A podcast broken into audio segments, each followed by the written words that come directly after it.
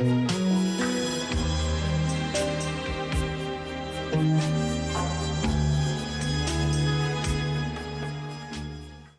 my name is Stephen Sindoni. Thank you for tuning in to the broadcast of the Dr. Thiel Mystery. They came, they photographed, and they were murdered.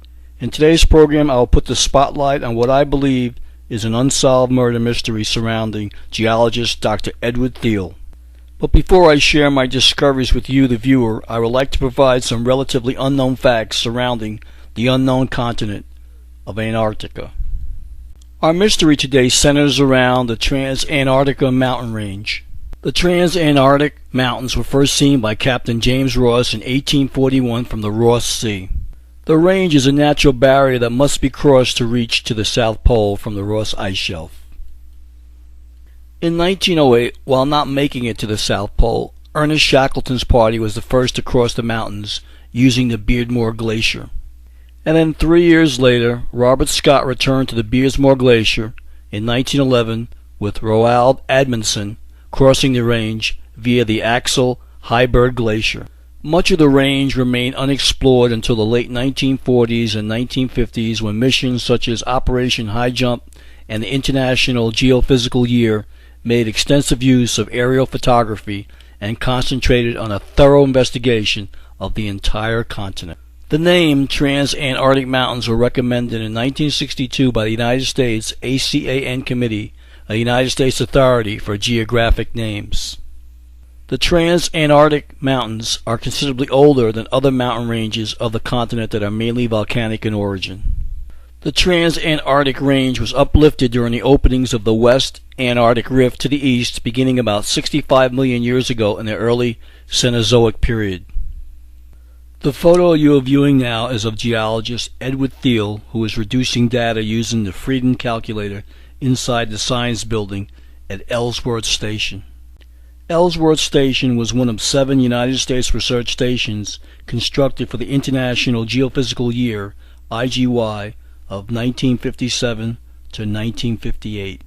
And here is where the plot thickens. Edward Thiel was killed during a later scientific expedition when the P-2V airplane he was a passenger in crashed at Wilkes Station, Antarctica in November of 1961. From 1957 to 1961, Edward Thiel and his group extensively photographed the Transantarctic mountain range. And it was because of Mr. Thiel's discoveries in the Transantarctic mountain range that he lost his life.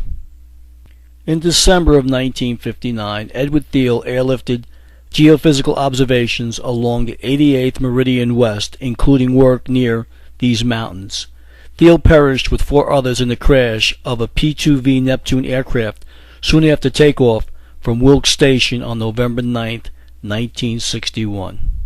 Could Wilkes Station be the smoking gun which could provide evidence for the crash for Edward Thiel and his group? Wilkes Station was originally built in 1957. By 1964, the buildings had become a fire hazard due to fuel seepage, and the station was becoming buried by snow and ice. And the current status of Wilkes Station, it is now almost permanently frozen in ice and is only occasionally revealed during a big thaw every four or five years and many objects remain embedded in the ice, and visitors are often able to see the remains of the station through the ice. What remains at Wilkes Station are a number of barracks buildings known as Clements Huts and the remnants of the semi-cylindrical canvas store buildings known as Jamesway Huts. There is also a series of storage dumps and a considerable amount of rubbish resulting from the 12 years of occupation, including approximately 7,000 fuel and oil drums. And then there's the additional rubbish on the official story, the official version of Edward Thiel's plane going down. It is my belief that Edward Thiel and his men were killed because he and his men were all aware of the openings into the hollow earth.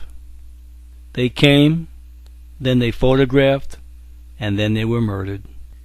And in closing, I would like to thank everyone for watching the Dr. Edward Thiel Mystery.